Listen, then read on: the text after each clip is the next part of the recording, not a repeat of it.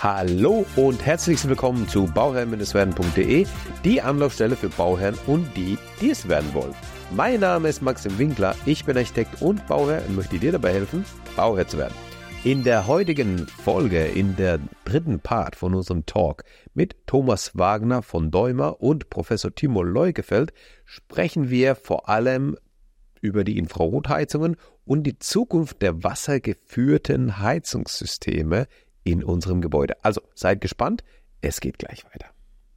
Wir haben ja über die ganzen Themen, die wir jetzt sprechen, ja, ähm, vielleicht müssten wir jetzt beim Einfamilienhaus auch genau darüber sprechen, wie genau dieses, diese Infrarotheizung funktioniert und was es für, für, für, Vorteile gibt, wenn wir keine Wärmepumpe und wasserführende äh, Leitungen haben.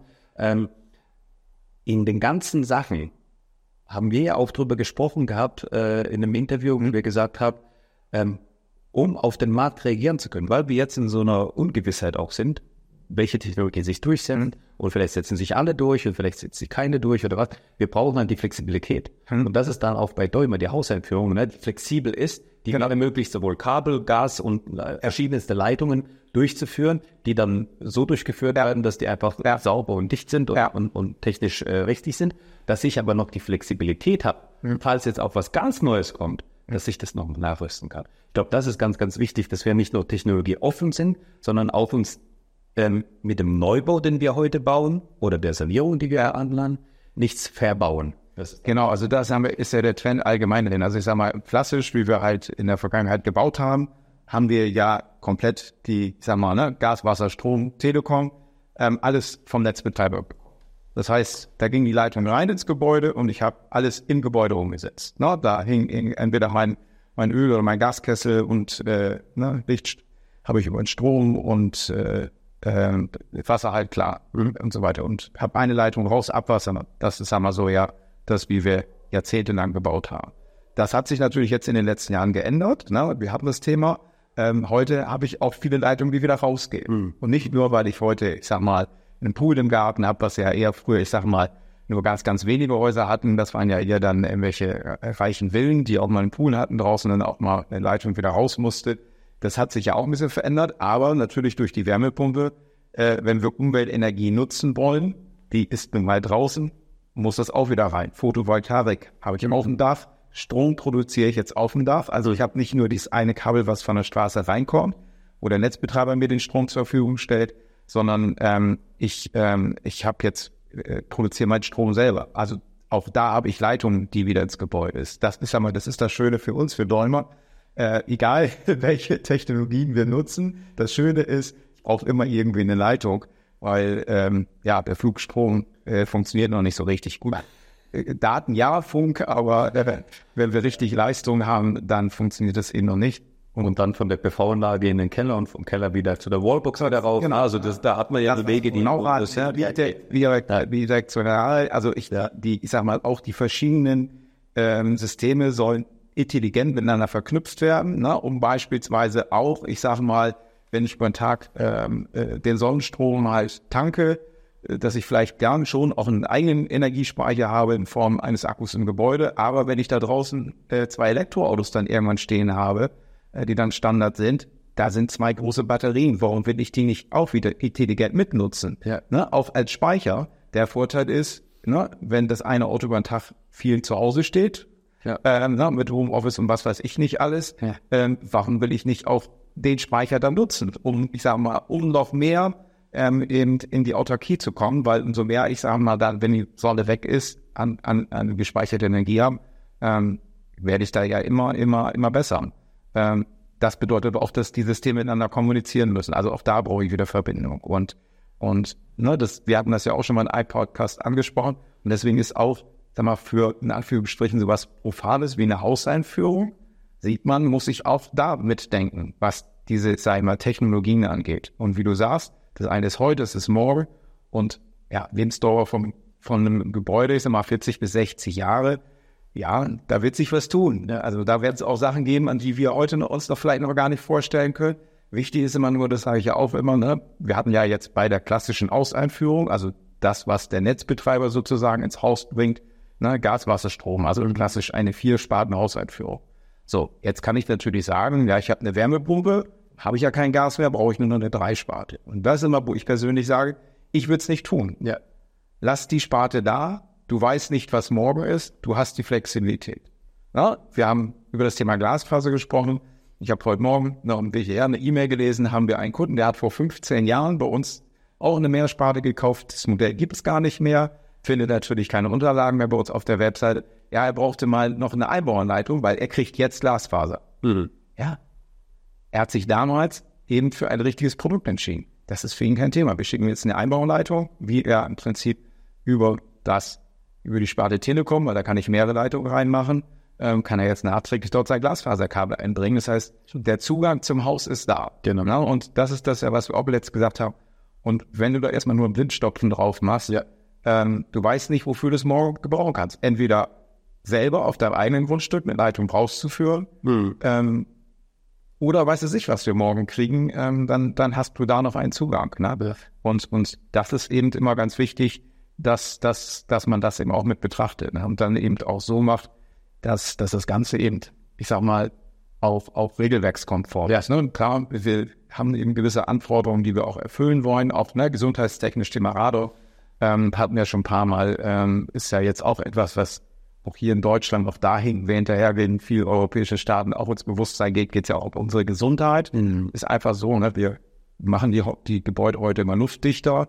Das ist was ich persönlich an alten Gebäuden schöner finde. Die atmen noch, wie ich immer sage, die Gebäude. Klar, ja, wir ähm, verbrauchen dann mehr Inter Energie. Wenn wir die Energie natürlich äh, sinnvoll nutzen, dann können wir sie ja gerne verschwenden. Ja, dann die ein haben bisschen Seele. atmen, ne? Die haben auch eine Seele, weil eine Geschichte schon drin. Das, das kommt auch dazu und, und aber und deswegen ist immer auch wichtig, wenn wir uns eben hier dann vielleicht auch eben, sagen wir mal, Bodengase reinholen, die nicht so gesundheitsfördernd sind, ähm, dass wir da eben dafür sorgen, dass sie gar nicht erst reinkommen. Ne? Und, äh, und das ist eben dann eben auch wieder der Vorteil, wenn wir auch da bei so einem profanen Thema eben trotzdem mit beschäftigen. Ne? Und deswegen äh, ähm, damals, also mal, für, für mich auch persönlich als, als Produktmanager oder auch eben für uns für die Entwicklung eben auch immer ganz wichtig.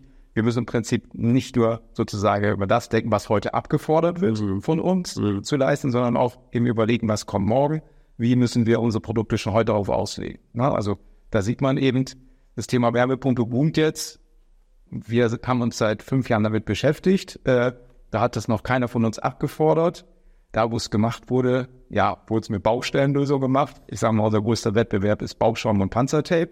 Äh, ne, das habe ich aber auf jeder Baustelle. Ja, da habe ich aber auch die Probleme, die ich damit habe. Ne? Und, und da sieht man eben, es ist ganz wichtig, relativ früh auch darüber nachzudenken und eben auch Veränderungen eben zu sehen. Ne? Und dann zu gucken, wie kann ich, wie kann ich schon auch ähm, dort wieder in der Entwicklung der Produkte sozusagen immer idealerweise auf einen Schritt vorausdenken. Ja? Und das Thema 3D-Druck, ähm, auch eine Sache, mit der wir uns schon ein paar Jahren beschäftigen.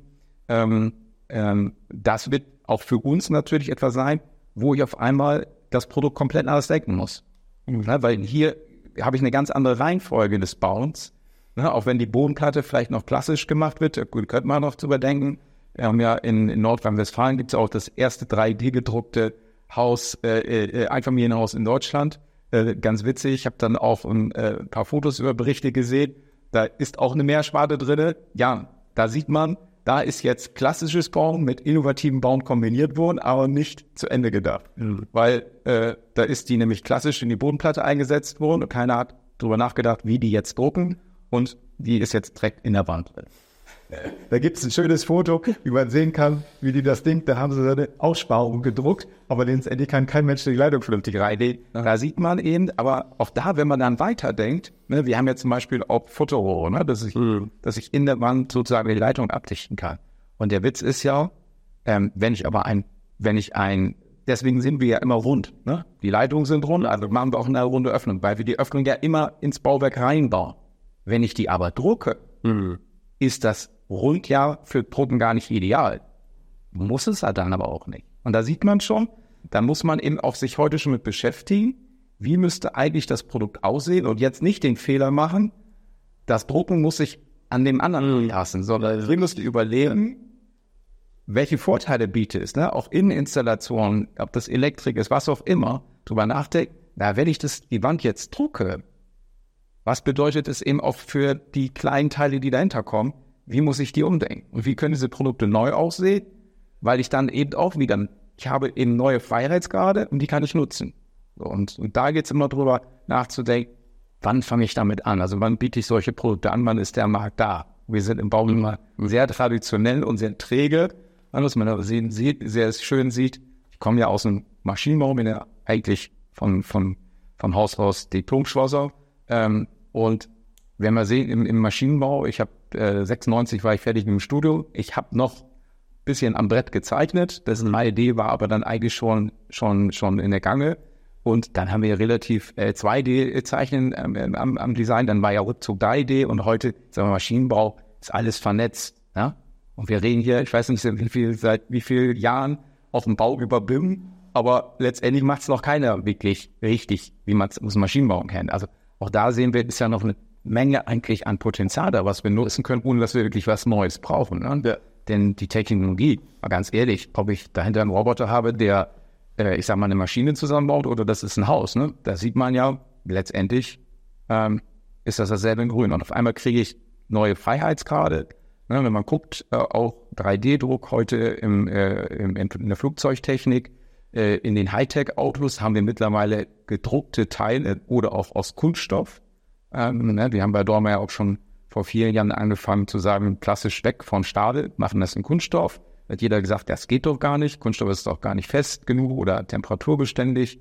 Ähm, und da muss man immer sagen, ja, du musst halt umdenken. Und dann sieht man, äh, man kann die Vorteile nutzen. Heute sind wir halt, ähm, können wir Bauteile machen aus 3D-Druck, ähm, die wir, sagen wir mal, mit den klassischen Verfahren, drehen, fräsen, gießen, nicht machen können, aber es nicht in Form können. Ein 3D-Druck ist das egal.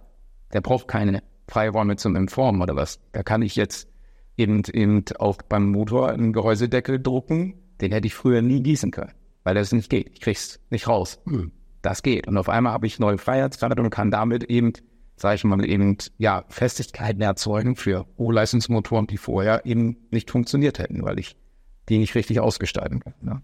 Und da sehe ich nur auch ähm, aus, auch eine Menge, äh, selbst für unser Nischenbereich, sowas einfach eine Hauseinführung, wo man auch da in den nächsten Jahrzehnten, ähm, gerade wenn wir da hinkommen, ne, serielles Bauen, äh, auch da die neuen Methoden zu nutzen, auch im Bau und nicht klassisch, wir haben hier eckige Steine, die wir aufeinander kleben, ähm, äh, sondern einfach sagen, warum machen wir das eigentlich und haben auch keine Leute, die wir heute uns schon, ich weiß nicht, wie viel tausend Kilometer herholen, noch die Steine aufeinander machen, weil jeder, der mal auf dem Bau ist, zumindest was größere Objekte angeht, äh, ja, mit Deutsch kommst du da nicht mehr weit auf der Baustelle. Ne? Das sehen wir auch. Auch, auch da muss man flexibel sein. Ne? Also nicht nur bei der Ausentwicklung, sondern auch auf der Baustelle muss man flexibel sein mittlerweile. Und wenn, wenn ich jetzt ähm, äh, wieder mal provokativ sagen würde, ähm, Timo Leukefeld, so eine Schlagzeile, Timo Leukefeld verbannt die Heizungs, äh, die, die wassergeführten Heizungsleitungen aus dem Haus. Ähm, wie würdest du das erklären? Naja, es erklärt sich eigentlich aus der Trendforschung. Das sind ja immer Wahrscheinlichkeiten, die wir uns angucken. Und wir sehen also ganz deutlich, dass, glaube ich, im Moment die wassergeführte Heizung dominant ist und auch bleibt. Die ist aber gar nicht so alt, ja? also wenige Jahrzehnte, wenn man zurückguckt. Früher vor der Einzelofenheizung. Mhm. Und jetzt waren so ein paar Randbedingungen, die sich anschaut. Also die Gebäudehüllen werden immer besser. Also wir haben heute Mehrfamilienhaus, sind wir fast beim Passivhaus. Ne? Ja. Wenn wir den GEG-Standard einhalten, sind wir bei 20 Kilowattstunden, äh, also extrem wenig Heizwärmebedarf. Und jetzt kommt noch der Klimawandel dazu, wo wir ganz deutlich sehen, die Winter werden älter. Das sehen wir den Messdaten, das wird sich höchstwahrscheinlich so fortsetzen. Und da sieht man einen Trend, ähm, Heizen verliert an Bedeutung, Kühlen gewinnt an Bedeutung. Mhm. Ja, das ist sozusagen schon der eine, die eine Geschichte. Das zweite ist natürlich, wir haben ähm, immer weniger Geld zum Bauen. Wir müssen das Bauen preiswerter machen. Wir haben immer weniger Fachkräfte. Ja. Und wenn man jetzt diese ganzen Trends mal zusammenfasst, ist es sehr wahrscheinlich, dass im Neubau in den nächsten 10, 15 Jahren die wasserbeführte Heizung einfach wegfällt. Ja, weil es weder wirtschaftlich noch ökologisch ist, noch von der Langlebigkeit her. Und die Investoren, die so technologieoffen rangehen, die sagen auch, wir wollen es viel einfacher, wir wollen sparen und lieber das Eingesparte ins, in Photovoltaik investieren. Ja. Na? Und das ist eigentlich, ob man das jetzt mag oder nicht, relativ klar, dass es dahin gehen wird. Im Gebäudebestand wird die wassergeführte Heizung lange noch bleiben. Ja, es sei denn, sie ist dann auf Neubauniveau saniert. Mhm. Dann könnte auch dort ein anderer Ansatz äh, kommen. Ne? Und für die Investoren ist es ja auch spannend, eben so eine wartungsfreie Heizung zu haben, die eben doppelt so lange hält. Und ich glaube, es kommt jetzt noch was. Ähm, immer mehr setzt sich durch, die, die Ökobilanz auch zu betrachten. Ja, wir haben ja vorhin über Styropor mal geschrieben, schön, dass man da was einspart, aber was ist dann mit der Entsorgung? Thermische Entsorgung, ja, ja Müllverbrennung. Ähm, und ähm, die, das mit der Ökobilanz wird immer mehr kommen. Und wenn man sich einfach nur mal vorstellt, so eine, so eine Wärmepumpenheizung für ein Einfamilienhaus, 2000 Meter Rohrleitung, Kunststoffhalle ummantelt, 150 Quadratmeter Noppenfolie, unendliche Dämmung und man weiß ja, was alles da in den Heizkreis verteilt raus. Das haben wir alles mal aufgelistet. Ja, da kommt ein LKW an auf die Baustelle, mhm. der alles bringt. Eine, eine Infrarotheizung passt in einen PKW-Kombi. Mhm. Das sind ja nur die Modelle. Da braucht man gar keine genaue, normgerechte, graue Energiebilanz zu machen. Es ist eigentlich völlig klar, dass das eine anscheinend bei der Herstellung viel weniger Energie braucht, Ressourcenverbrauch viel weniger CO2 ausstößt als andere. Und dann müsste man ja auch noch gucken, wenn das ähm, andere mehr verbraucht und spart aber dann im Betrieb CO2 ein, holst denn das überhaupt wieder auf? Ja. Das sind die systemischen Bereiche. Also es würde uns ja nichts nützen, wenn wir sagen, wir haben jetzt eine sehr sparsame äh, CO2-arme Heizung drin, aber bei der Herstellung ist so viel CO2 entstanden, ja. dass es im Betrieb gar nicht mehr einholt. Ja. Und wir wissen heute alle, dass Heizkessel, die, also ich bin ja äh, auch ab lange als Heizungsbauer gearbeitet, bin gelernter Schlosser, also ähnliche Karriere, habe Maschinenbau studiert, Energetik. Und äh, die Kessel, die wir 1990 eingebaut haben hier in Ostdeutschland, das war ja ein, ein, ein riesen ähm, Lebenskomfort. Ne? Also plötzlich von der Einzelofenheizung Braunkohle ja. mit stinkischer Luft und Asche schleppen und so auf eine Zentralheizung mit Gas zu gehen. Also ja. da haben wir schon gedacht, ja. ne? die Luft war plötzlich sauber und ja, die Kessel damals, ein Gaskessel, da war ja die Welt noch einfach, ne? Hatte ich Gas vor der Tür, ähm, Gas, ja, ein Gas. Weiß ich, ja, genau so. Ja. Und ähm, die haben 40 Jahre gehalten. Mhm. Da ist meine Pumpe kaputt, keine Steuerung. War ja auf zehnfach über dem Winter. Heute sind wir bei weit, heute sind wir bei weit unter 20 Jahren. Ja. Äh, und haben ein Nachhaltigkeitszertifikat für die Kessel. Ja. Aber äh, da, war, da war jetzt aber auch. Frage, was war nachhaltiger? Ne? Genau, das ist das Thema der Nachhaltigkeit und gleichzeitig auch äh, das Thema der Überdimensionierung. Ne? Also ich, ich lege ja immer meine Heizung aus auf den, auf das Schlimmste, äh, was mir passieren kann. Auf den, auf den einen Tag. Nur im Heizball. Genau, auf, auf, auf den einen Tag im Winter. Und da draus wird halt die Heizung so groß, obwohl die eigentlich zu 90 Prozent des Jahres eigentlich so reichen würde. Ne?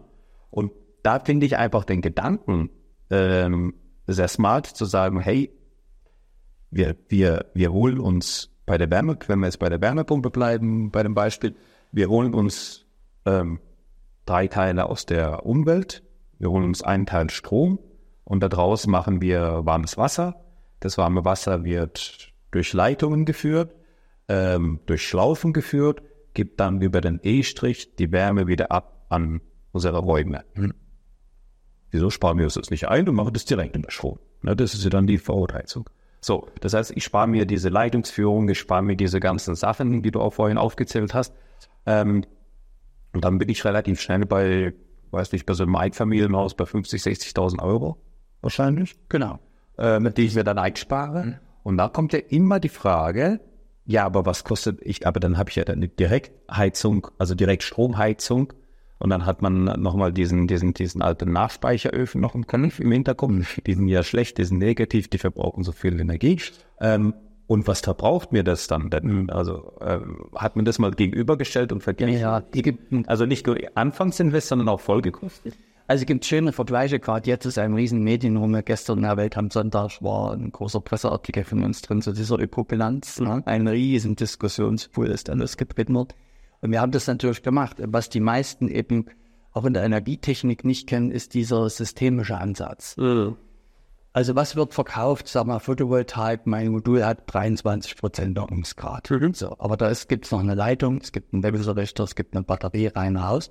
Und das, was ich meinen Studenten immer lehre, ist der Systemwirkungsgrad. Und dann muss ich alle einzelnen ähm, äh, Teile miteinander multiplizieren. Und plötzlich habe ich nicht mehr 23, sondern nur 10 Prozent mit meinem Gesamtsystem, in dem, was auf dieser. Und ähnlich ist es bei der Wärmepumpe. Die ist wirklich hocheffizient in der Regel, nämlich an der Maschine. Und das wird ja auch dort gemessen. So, jetzt kann man sich vorstellen, jetzt habe ich eine Außeneinheit, eine Inneneinheit. Ich habe Altkreisverteiler, ich habe Fußbodenleitung, ich habe eine Riesenkette von einzelnen Teilen und dann verschwindet ein ganzer Teil der Effizienz durch diese Verluste. Und im Prinzip gibt es nur eine auch Messung von Fraunhofer, die dann mal 30, 40 Gesamtsysteme vermessen haben. Und da redet man dann von der praktischen Jahresarbeitszahl. Verkauft wird das COP von einem Einzelteil. Mhm. Ja, das ist ja eine übliche Verkäufertechnik bei allen, ja? ob das Auto oder die PV-Anlage. So, und was wir lernen äh, bei den Studenten ist, ich muss das alles multiplizieren. Und dann bin ich eben ganz schnell mal, wenn ich dann den Raum betrachte, bei unter zwei. Ja, in der Regel sogar bei 1,5 mit Luftwärmepumpen. Mhm. Und da bin ich eigentlich gar nicht mehr so weit weg von der Stromdirektheizung, von der Infrarotheizung. Ja, dann ist es nur noch 50 Prozent besser und dann stehen aber 60.000 und die Maschine hält aber nur 20 Jahre. Und dann ist völlig klar, das amortisiert sich nie. Mhm. Ja? Und im Gegenteil, während die Wärmepumpen, Ölkessel, Gas ist ja ein übliches Thema, die viel zu groß ausgelegt. Ja. Also wenn man in alten Häusern guckt, das ist wirklich der Wahnsinn. Da ist nicht nur der DIN-Normfall für den schlimmsten Jahr, 15 Grad minus, sondern der Heizungsbauer hat dann auch noch gedacht, naja, Weihnachten willst du auf keinen Wertungsrücken, machst du eine Schippe drauf. Ja, genau. Das hat sich bis heute gehalten. Ja, ja, so. Das hat Gas hat früher nichts gekostet und genau. die größere Anlage hat auch nicht mehr gekostet. Ja, genau. Also dann laufen die eben noch schlechter, wenn die überdimensionieren, plus Verluste. Und was wir machen in, in den Infrarothäusern, wir gehen 40 Prozent unter der Normheizlast runter. Ja. Und merken, es wird nicht kalt, wenn es 15 Grad minus. Ja. Und das spart auch nochmal ein, weil dann die Geräte noch weniger verbrauchen. Und es gibt noch einen dritten Punkt. Es ist natürlich ein Riesenunterschied. Die Nachtspeicherheizung ist ja eine Konvektionsheizung. Und die hat auch noch Zeit versetzt. Sie hat im Winter den Strom der Kraftwerke genommen. Das war damals energiepolitisch klug. Nachts haben die Leute weniger Strom gebraucht, aber die Kraftwerke musste man durchlagern lassen aus Effizienzgründen. Und dann haben gesagt, packst den Speicher voll ob der die Wärme am nächsten Tag gebracht hat oder nicht, war völlig egal. Ne? Wenn dann die Sonne scheint und durch das Fenster auf. Also ja, genau. wir sehen das, wir sehen das heute, wenn wir dort, äh, wo, wo äh, Nachtspeicherheizungen drin sind, Infrarotheizung angehen Sie mal, die Leute sagen, wir wollen jetzt nicht ein wassergeführtes System einmal aus verschiedensten Gründen. Die Bewohner müssen drinnen bleiben sofort ähm, von einem Tag auf anderen 50 Prozent Stromeinsparung. Mhm. Ne? Weil ich von diesem Konvektionssystem, was ich nachts voll lade und dann am nächsten Tag, egal ob es gebraucht wird oder ja. ausgepustet, ja. aus einem regelbar, extrem schnell regelbares System gehe, was nicht Konvektionswärme macht, sondern Strahlungswärme. Ne? Also das, und wenn man das jetzt alles als systemischen Ansatz äh, zusammenpasst, ähm, sehen wir in den praktisch vermessenen Häusern, das ist wirklich krass, auch die Feststellung, kaum einen großen Unterschied zwischen einem Infrarothaus und einem Wärmepumpenhaus. Im Verbrauch, im gemessenen Verbrauch. Wenn, wenn, ich, wenn ich das nicht äh, falsch sehe, man muss ja auch, auch hier unterscheiden zu alten Nachtspeicheröfen, habe ich den Strom ja von dem Kraftwerk benutzt. So, ich kenne das noch aus dem Studium damals raus. Von der Energie, die ich da vorne reingesteckt habe, kommt in der Steckdose ein Drittel an. Zwei Drittel vernichte ich auf dem Weg. Na, da habe ich ja genau dasselbe Problem. Und Verbrenner. So, so. Wenn ich aber jetzt hier eine Infrarotheizung nutze, aber den Strom nutze ich größtenteils von dem, der auf dem Dach produziert wird, dann habe ich ja eine ganz andere, eine ganz andere Effizienz dabei. Also genau. da vernichte ich ja auf dem Weg vom Dach bis an, an, an, an, an die Infrarotheizung ja nicht zwei Drittel der Energie. Das muss ich auch dazu sehen. Also das ist ja auch, ne, wieder das wir vorhin hatten, wir muss die Gesamteffizienz auch immer in den Vergleich mitsehen. Und danach auch zeigen. Und, und das ist ja das, was wir mh, eigentlich auch den Kunden empfehlen, wer sich für Infrarot entscheidet. Also es gibt ganz klar Kunden für Wärmepumpen, für Infrarot. Ich bin immer für diese Vielfalt. Ja, ja auch noch LED-Kessel genutzt und haben ja viel mit Fernwärme zu tun in den Städten, wo es Anschlusszwang gibt. Da kann man gar nicht drüber nachdenken ja. über Alternativen. Aber was wir merken, wenn die Leute für das eingesparte Geld zur Wärmepumpe sich eine große, wirklich eine sehr große PV-Anlage haben, ja. Tempo, dann sind sie plötzlich im unterm Strich über alles, Heizung, Warmwasser, mhm. Haushaltsstrom mhm. und E-Auto fahren, bei einem Drittel der Energiekosten ja. wie für Nachbar. Und ja. das ist einfach der Reiz. Also ich würde Infrarot gar nicht ohne Photovoltaik einbauen. Ja, ja, ja, ja. ja. Und ich meine, man kann auch sagen, wer heute neu baut, ähm, da ist die PV-Anlage eigentlich gesetzt. Egal, ja. was ich für ein Heizsystem einbaue. Ja. Oder ob es vorgeschrieben ist oder nicht. Ja, aber richtig. Wenn die PV-Anlage auf einem neuen Haus mit einer guten Hülle ist, ist eigentlich das wirtschaftlichste und ökologischste und naheliegendste wirklich auf die Wasserheizung zu verzichten. Ja, Nur es ist unbekannt, es wird nicht gefördert, es wird im GEG auch schlecht gestellt. Das war jetzt gestern in der Welt am Sonntag eigentlich der Aufhänger für den Journalisten, dass im GEG eben die Infrarotheizung eben benachteiligt wird, dann lieber diesen Primärenergiefaktor, der eigentlich viel zu hoch ist und ja. wir schon weiter sind. Und ähm, das war so ein bisschen der Aufhänger in dem Artikel. Und da gibt es auch spannende Diskussionen. Ja, und ich glaube, das auch, auch an kleinen pragmatischen Dingen hängt es auch. Weil, ich sag mal, wer, wer berät und verkauft die wassergeführte Heizung und wer würde beraten und verkaufen für die Infrarotheizung? Also da sieht man auch schon den Konflikt. Klar. Also, ne, man sieht auch, man sieht auch politisch. Wer oft von den Journalisten gefragt, ja, warum setzt sich das dann nicht mehr durch? Die Antwort ist ganz einfach. Wenn Sie Heizungsbauer sind. Würden Sie lieber für 60.000 ein System verkaufen oder für 14.000? Natürlich. Wenn Sie Großhändler sind, würden Sie lieber das große Pack oder das kleine? Wenn Sie Fissmann, Buderus, Weiland sind, die großen, würden Sie lieber das große? So, und wer berät die Politik? Das sind die großen Konzerne. Ja. Und damit ist es eigentlich klar, da hängt halt die Förderung dran, ja. die Energieberater werden so geschult. Ne? Ja. Dann ist man plötzlich ganz überrascht, dass es, sag mal, was andere gute Lösungen geben kann. Ne? Und ich denke, das wird sich nur von unten durchsetzen, weil es gibt Tag politisch keinerlei Lobby. Genau. Ja, also im Gegenteil, wo wir jetzt in, in ähm, Aschersleben diesen alten DDR-Plattenbau zu einem hochgradigen Gebäude umsaniert haben und für 11,50 Euro wird es vermietet, fünf Jahre garantiert, all inclusive, ja. selbst E-Autofahrens, der Renner, ja. und hochwirtschaftlich, braucht ja. eine zusätzliche Förderung nicht. Ja. Ähm, da waren wir im, im ähm, bei, im Heute-Journal, ne? Und äh, da dachte ich schon, machst mal dein Handy an. Keine Stunde später rief das Bauministerium an, ja, was wir machen würden. Ja, warum keine Wärmepumpe dabei ja. ist. Ich sag, ähm, also vielen Dank, dass Sie sich dafür interessieren. Achso, und wir sollen die ganzen Messwerte mal hinschicken.